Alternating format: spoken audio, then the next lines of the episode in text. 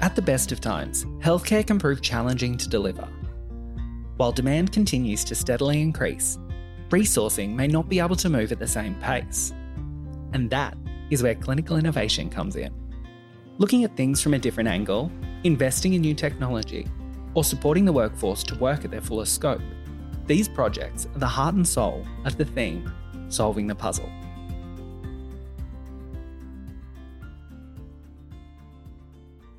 So, hi, I'm Laureen Hines. I'm very privileged to be here today with um, some amazing colleagues. Um, so Dr Theodore Chamberlain uh, is our clinical lead for Hospital in the Home. We have Adi, who is uh, the lead for Hospital in the Home in Northwest. And um, we have Melissa McCusker, who is um, essential to the Metro South service and leads that service. So what we're going to do today is we're going to give you a little bit of an overview. I'm sure hospital in the home is not new. Like, you know, we've been talking about this for years now. So what we want to do is just give you a little bit of an overview just in case it is new to you. Um, and then we're going to run through and um, actually ask the teams that actually deliver this every day, you know, some of their successful implementation strategies. Because if we are moving towards more hospital in the home, we're looking for um, additional virtual care, we need to know what those keys to success are, because otherwise we're all stumbling over the same stuff, right? So I'll somehow click here. Um, so hospital in the home in Queensland is acute care substitution. So this is for people that are clinically unwell. These are people that require medical governance, monitoring or treatment daily um, and that actually it substitutes what they would otherwise get in hospital. So it is really an acute care service. There are lots of other amazing services, as we've heard today, that deliver care in the home, but this is really kind of the pointy end of what you can do at home. Now, I just, Ted and I just had the most amazing experience of talking with some um, children uh, for Juiced TV around what hospital in the home is and sort of their concepts about how how it happens and you know how do you fit the hospital in your home and everything. So it was so good. But I put the challenge out to you all. There's a desire out there. There is a massive desire to have this acute care at home, and it's up to us as clinicians to make sure we actually get this off the ground because we're doing well in Queensland, but not well enough. Because I'd, like to point out that Laureen promised them a hovercraft yeah, no worries. We're gonna, and, and, I think we were delivering care on the moon at one point. But anyway, through virtual care, you'll be glad to know. So our voice colleagues, we want virtual hospital and home on the moon. So um, it is, you know, there's some formal criteria around, you know, meeting uh, patients' needs uh, in the community. So we do need to make sure it's safe. Patients love this. There is no question of it. Um, it's really disappointing though. We did a recent kitchen table and we found out that 60% of the patients that were um, interviewed, who all have different varying degrees of, um, of illness but also come from a diverse um, backgrounds, 60% of them didn't even know what hospital the home was. It's pretty sad. This is 2022. So challenges out there. So if we're having a look at, um, I guess, points of difference for Queensland, like we are very pure in Queensland as to what we do for hospital in the home. It is only acute care substitution. We really um, enforce that quite strongly. There's method to that madness. We've got hospitals at the moment that are absolutely chock-a-block. We can't get squeeze another person in. We've got people in corridors, we've got people in cupboards, we've got people everywhere. We need them in their home receiving this treatment. So um, in other states, they do some sort of outpatient activity. They do chemotherapy, which we all do as outpatients here. But hospital in the home is acute care substitution. And currently, over um, 350 patients a day are managed under hospital in the home. Again, we can do much better. So what we need to do is make sure that the principles are clear. It needs to be of value to the patient. So this is not about cost saving. This is not about saving beds. This is about good quality care. It needs to be able to be safely delivered in the home. We need to be flexible and agile in the care that we're able to deliver and how we deliver that.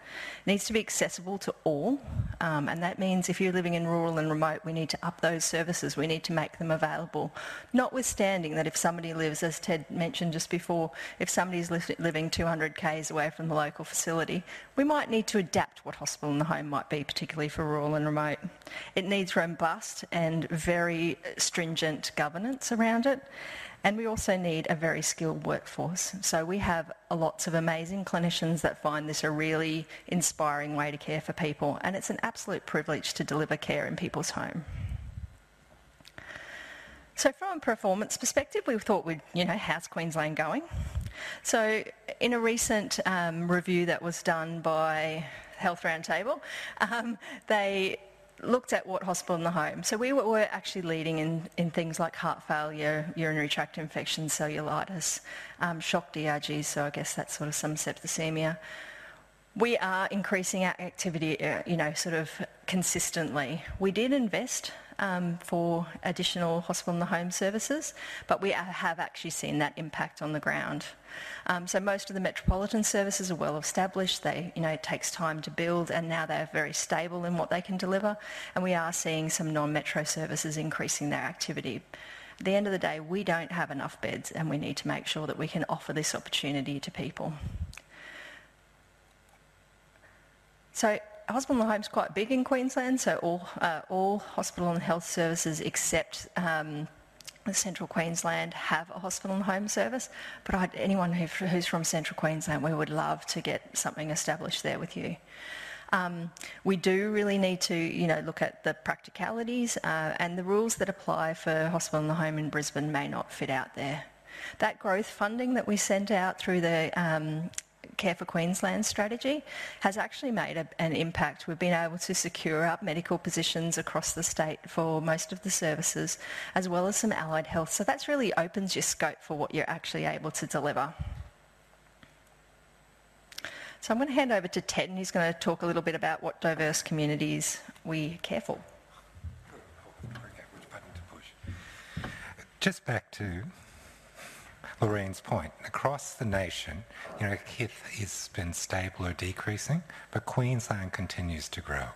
And we do lead on quite a few DRGs, and we lead by a significant component. We deal with diverse communities. We look after frail, elderly, adults, pediatrics, and everything in between. HITH in Queensland is a very, very broad church. We've seen HITH services develop special cohorts, mental health patients, maternity, palliative care, geriatric, rehab. HITH is expanding its scope, its practice, its numbers, and the communities that it serves. Part of this is that we actually have dedicated multidisciplinary teams with medical leads, allied health, nursing staff, what this does is really improve the capacity of a HITH service to be flexible and deliver care right across the spectrum. The interesting thing is if you look at a DRG with a normal ward, you know, you list the top 10 DRGs, you got 80 to 90% of their volume right there. You do that with a HITH ward, the top 10 DRGs are about 40 to 50%. HITH has a long tail things we look after. You know, 60% of our business is in those small numbers. So you need to have flexibility, clinical flexibility and the clinical ability to provide the appropriate service for that patient. Now, what's HITS doing in Queensland? We're trying a lot of new things. We're doing virtual care, remote patient monitoring. We stood up for COVID-19.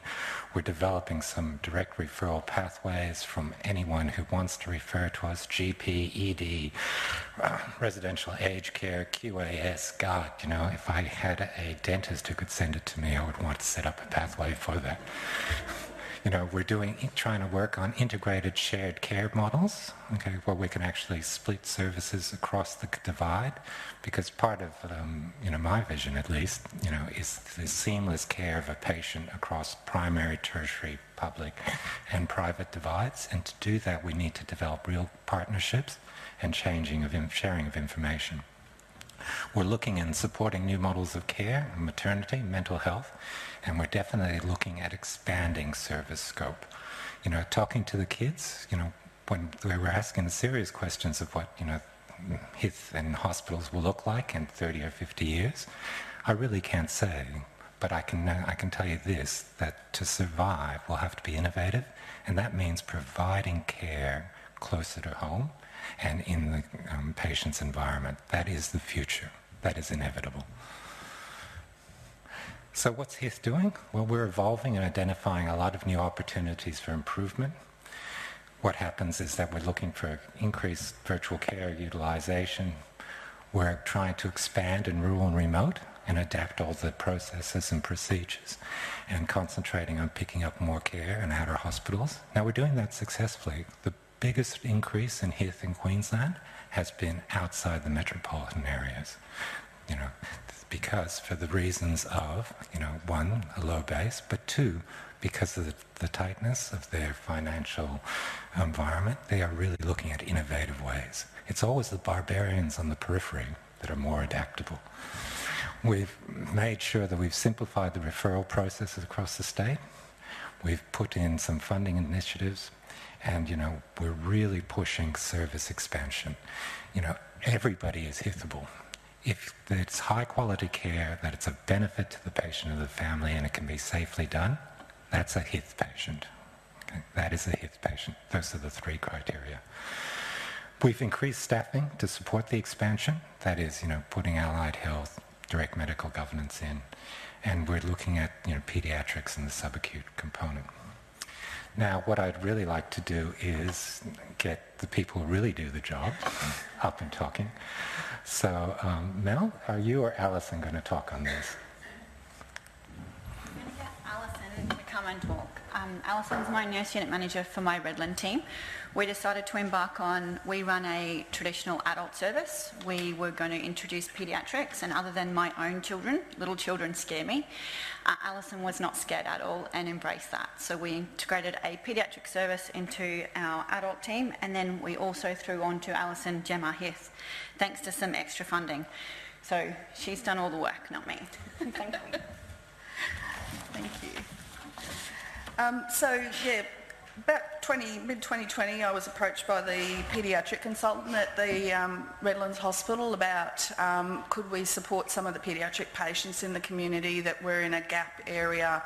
Um, Children, Queensland Children's Hospital were providing a HITH-type service into our borders, but there were areas further in, of course, that they couldn't manage to get to. So um, I've got a midwifery and child health background, so that, yeah, as Melissa said, it didn't scare me a lot because I thought you can't hurt them. They're pretty, pretty versatile kids. Um, and so I initially talked with Melissa, who's very keen on any innovations and new ideas about could we look at working on this one, and also our consultant for our adult cohort. And he was more than happy to let Dougie take the lead as the medical governance for us. Um, we, Melissa, through some of her contacts and networks, made approaches to the Queensland Children's Hospital um, and kind of sort of connected in with them for me. And then we formed a bit of a steering group with like antimicrobial stewardship pharmacist at our hospital, um, the, the, director of nursing for Logan Redlands because it's a, a shared across two sites. We also had a CNC from the paediatric ward at Redlands who was very proactive and very um, helpful um, in connecting us with the various training that we needed to deal with the little ones. I was very fortunate to have a core group of staff who'd worked in HITH for quite a while with adults and I'd worked with them for a while so they were happy to trust me a little bit to spread our wings a bit and get them some training and get their confidence built up. And I was happy to go out with them and hold their hand if they needed that. So you, you really, as a num, need to be willing to, to take them and go with them on the journey. Um, and once we'd worked out some pathways, we did initially pick a small group of DRGs, um, more around the comfort of the nursing staff, something they were familiar with um, that we could trial, and we're now at the point of just opening up to any, um, any patients case by case that they want to refer to us from the hospital. We're also looking at making more networking with the Queensland Children's Hospital, helping them out with managing their workloads if they need it, if they've got patients in our area, um, because I know from we've had some of them come and um, visit our team and have a chat with us about what they do and see how we've set up the service and their workloads are quite heavy so we're happy to help out so we'll be looking at doing some of that sort of stuff with them as well. Um, and we did initially develop a prescribing pathway that was um, the same as Queensland Children's Hospital to make sure that we were matching um, for the safety of the um, patients. And so, yeah, looking to the future for us now, um, yeah, any DRG we're going to look at. We're also looking at reducing the age range. Initially it was from five and up. Um, and now we've got our confidence. Um, we're going to drop it down to two and up. And I did do an expression of interest initially amongst our team to find which nurses were keen to embrace this and willing and happy to sort of do this new challenge. So I got about 50% of our team are trained to do paediatric HITH, so that tends to cover us for the seven days a week. Um, and those girls have done all the online training and the basic resuscitation things. And then Naomi um, supported us with some other learnings to do with pain assessment of children and strapping cannulas and all those sorts of things. So overall, um, it's been nice and steady. We haven't been overwhelmed with referrals, which I think has been great initially. We've just had a steady flow of people coming through. And so we're looking forward to sort of planning a few more meetings and expanding the service um, a bit further. Um, so that's mainly what we did for the paediatric side. Um, we've also down to talk about COVID HITH, which is another initiative um, that Melissa um, was allocated the role of onboarding. Um, because of all, as you know, all the bed shortages and the COVID patients out in the community and the hospitals being totally overwhelmed by um, patients presenting to ED, um, with some funding, um, Melissa set up a COVID HITH service um, based at Eight Mile Plains. To try and reduce some of that pressure on the hospitals and also support the patients a little bit more in their home because many of the patients uh, that we target for COVID HITH have complex medical conditions and there's a degree of anxiety when they're unwell about am I okay? Do I need to go to hospital? So, you know, there was a higher presentation rate for some of these people. So the aim was to try and support them more in the home with some monitoring. And uh, they were given some um, monitoring equipment and they had some virtual telehealth um, um, conversations with the teams. The teams were set up with physios, OTs, social workers, triaging. Um, they all had crash courses in triaging and assessing the, um, you know, to work out who should come onto HITH or who would be a COVID well clinic. Um, and those that came on to HITH had the usual daily interactions via the telehealth with the Hith nurses and also the oversight of the infectious diseases consultants at um, the Princess Alexandra Hospital and that's been going well. Um, we, as a service out at Redlands and at the other hubs, occasionally will go out and do some like blood collections on their behalf because they are a multidisciplinary team. Not all of them can go do that sort of thing. So it even um, it's sort of spread out to our other hubs in Metro South that we're all sort of helping the COVID HITH team as we can. Um, and I'm not sure numbers-wise, but I think they're still pretty busy with workloads. Um, so it, I suppose working out whether it will be business as usual for the future or where that will lead, we don't know. But um, that's certainly something that um, Melissa's done a lot of work towards setting up and seems to be going well for that one. Um, and that's meeting the need of the community and keeping them in the homes and giving reassurance to those people with the complex health problems that need support. So the less anxiety for them. Um, and the final topic I'm talking about is the GEMR HITH, uh, we call it out at Redlands, the geriatric um, services. So probably late last year, um, with some statewide funding, um, it was look at setting up a geriatric service out in the Redlands area. QE2PA had geriatric services, a GEMR HITH, in uh, the hospitals. So um, patients who were frail with falls or delirium or polypharmacy issues who were having protracted stays in hospitals because um, and were better off, um, research shows they were better off to be back at home in their own environment. Um, the funding was aimed at getting patients out of the hospital quicker in that frail age group and providing them with some more intensive support in the home for up to a couple of weeks if they needed. So it would be OTs, physios, social workers, dietitian, nutritionists and the nursing side. Um, so that commenced in November um, and the funding was allocated to a community services team. So they're based at Eight Mile Plains um, and that's the allied side of the service. And then the nursing side of the service is based over at Redlands and we also have a geriatrician that oversees the service as well. So we, as per HITH patients, we have um, clinical handovers in the morning and the afternoons for all the patients. We pull from the hospital beds, trying to move patients out a little bit quicker. Um, most of the patients we get, as I was saying, they're, they're frail, multiple complex medical conditions, um, deliriums, um, medication, polypharmacy um, related, where their blood pressures are, they're on five different blood pressure medications and they're getting hypertensive, so we get them out and monitor them in the home. And um, we do case conferencing and um, overall the family members have certainly said they find this an excellent service. We connect them in once they're finished on GEMR HITH with ongoing services and supports. Um, we provide cognitive assessments for the families to make future care decisions. Um, so I think overall um, for the frail elderly, they're a lot safer at home uh, than they are in hospital and the families certainly think that too. So I think the GEMR HITH service is really excellent for that type of care. Um, and future for that is, yeah, getting bigger and better. At the moment we have about 10 beds allocated for the GEMR and we're pretty full now. Um, COVID initially at the beginning of the year did impact a little bit because a lot of patients were getting diverted from ED to some of the private hospitals, but now we're back up and full steam ahead at the moment.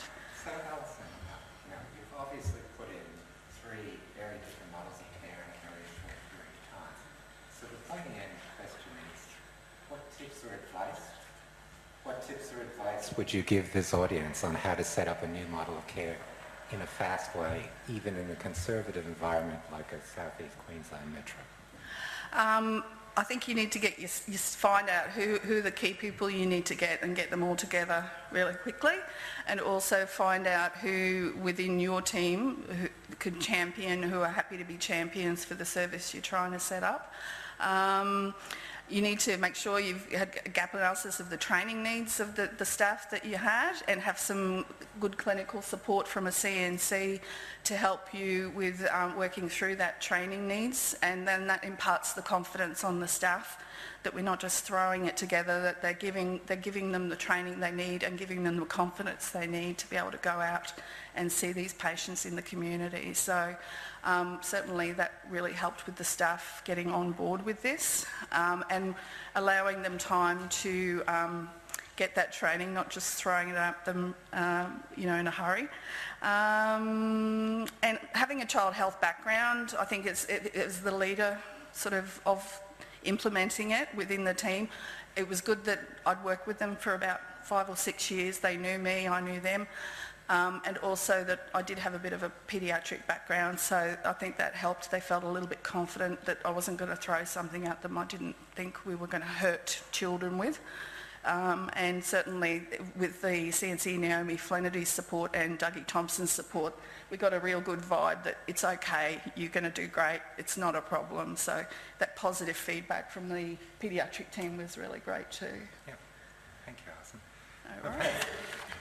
Had some discussions with Kate Davies in Children's Health, and she agrees with you very strongly the need to have that strong paediatric component to Sedgway a adult health service. I am going to introduce Adi, who, whoops, anyone know which button I need to push? Listen, I love Adi for a couple of reasons. One, she's a great clinician. Two, she's a great human being. And third, she comes from Mount Isa and has set up a HITH service implementing complex technology in a patient cohort that you would think would be very difficult to do it. So great clinician, great innovator. Please, Adi, tell them how good work you do. Um, I'm pressed for time, so I won't take everyone's time. Um, I'm Adi George. Um, we are based at Mount Isa Hospital. I'm a. And um, in 2021, we went live with our HITH. And I won't go too much into what HITH is, but the difference with our HITH was we went live with remote patient monitoring, RPM, which was amazing. Um, so in 2013, I'm sorry, 2021 March, we had the opportunity through Better Health Queensland to go live. And for all our patients with HITH, we all trialed the remote patient monitoring devices, which meant that patients that met our criteria were given a tablet and biometric devices. And we wanted to understand patients' engagement, what it would involve for them to be involved fully in their care. So what are we trying to achieve? We're trying to look at how, if with the RPM, regardless of their um, ethnicity, are willing to support self-management, goal setting, health coaching, behavior change support, care navigation, timeless care, patients staying connected, and proactive intervention. I would say it was difficult because imagine if you're in hospital and you, you have the criteria and the doctor says a group of nurses are going to come and look after you after you at home and then we turn up with all the devices. So of course everybody is like, oh, can I do this? So there was some reluctance and there was some shock. But I'll tell you that, particularly with our indigenous patients, they were willing to engage, which was great. But what we had to do was to hold their hand through the process. There is this idea that your level of health literacy, technological abilities are key being involved in RPMs, but that is not true. We found that, particularly with our indigenous patients, if we had the time to talk them through it, hold their hands through it, they would engage. And uh, I can remember my colleagues telling me that, Adi, you won't find any of the devices. I can tell you since 2021 till date, we've not lost anything but chargers, really. We're happy to replace those. But the important thing for us was the patient satisfaction and the patient's engagement, which was like 100%. We know that not all patients will be willing and will have that readiness towards RPM, but we are willing to engage and show them the difference if we can hold their hands through that process. Now, I would say that for our clientele, excuse me, patients that would need care for less than three days will not benefit for RPMs because it takes us almost three, four days to teach them how to use it. But other patients, particularly those that had other chronic diseases, if we had to hold their hands through the RPMs, show them that if you're compliant with your drugs, your blood pressure is better if you're compliant with your drugs, your blood sugar can be better. If you're compliant with your drugs, your weight could be better.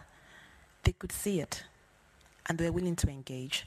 So the gentleman on the far right, I'll call him Mr. J. This gentleman came to HITH uh, four weeks of uh, bacteremia, requiring Baxter pumps, a million and one comorbidities, was never compliant. The first three days, he was reluctant when we gave him the RPMs. He was like, no, I can't read. I can't do this. I don't want this. And every day we took the devices to him. And he would use his medications. And he saw that his blood pressure was getting better. He saw that his weight was getting better. He saw that his blood sugar was getting better. On the fifth day, he told us to leave the devices. And I can tell you, before we got there at 8 o'clock, he had taken his drugs. He has checked his blood sugar, checked all his um, um, biometrics and he was willing to engage because we took our time to hold his hand through it. And that is a testimony for me. And we are really grateful that we did this. Thank you.